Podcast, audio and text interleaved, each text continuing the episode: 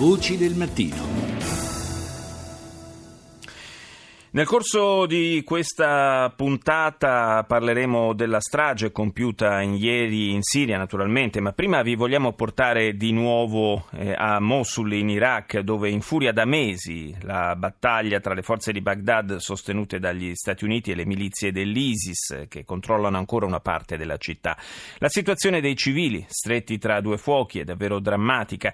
Rita Pedizzi ha raccolto la testimonianza di Marzio Babille, medico dell'Agenzia Italiana per la cooperazione e lo sviluppo, responsabile della risposta sanitaria alla stabilizzazione delle aree liberate dallo Stato islamico. Sentiamo.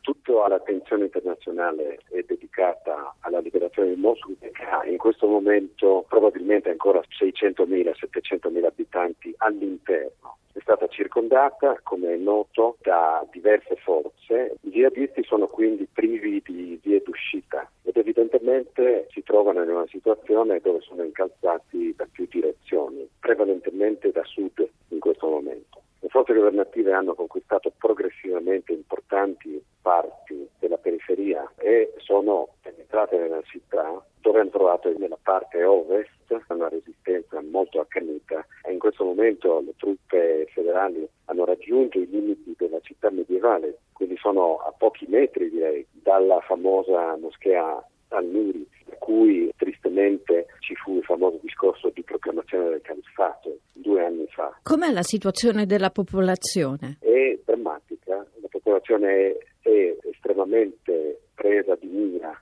sia come vittime indirette di questi combattimenti, ma sono oggetto anche di un deliberato, direi quasi scientifico, movimento all'interno di questa città. Che non possono lasciare. Ci sono due aspetti.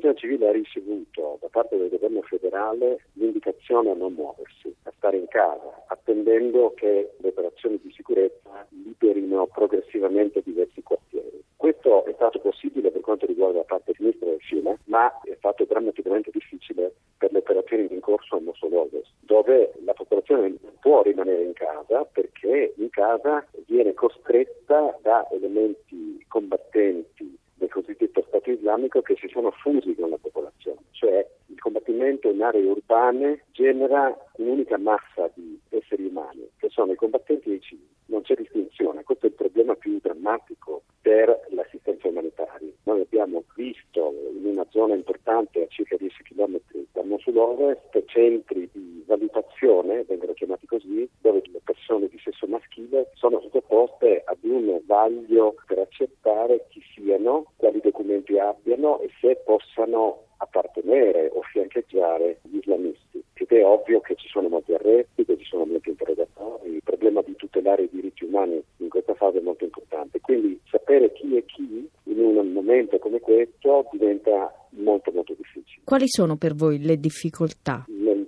trovare e offrire l'assistenza umanitaria sia da parte delle Nazioni Unite che da parte delle organizzazioni di volontariato locale è quella di riuscire a raggiungere per prima cosa la popolazione civile. La popolazione civile è oggetto sia di possibili e continuati attacchi dall'aria che sono ovviamente i più importanti, i cosiddetti bombardamenti chirurgici per annullare i combattenti jihadisti, ma sono anche oggetto di un deliberato sistematico omicidio ed uso da parte dei guerriglieri sul terreno. Le racconterò un episodio che è capitato a me una settimana fa, nella tentativa di sottrarre la popolazione civile all'operazione sistematica da parte di ISIS di trattenere la popolazione sul posto per ovviamente mimetizzarsi al loro interno, sono scappate circa 40 persone in una zona di Mosul Ovest.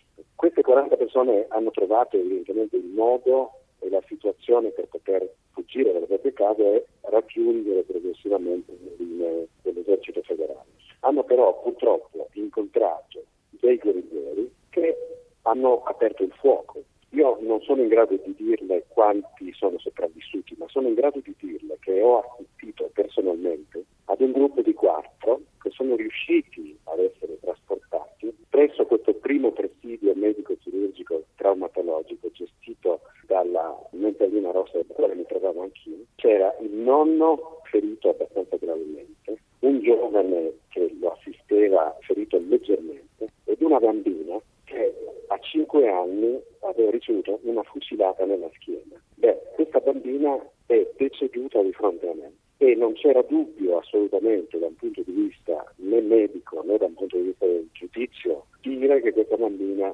era stata una vittima collaterale del bambina è stata uccisa deliberatamente da un cecchino nel momento in cui stava cercando di mettersi in salvo con la propria famiglia.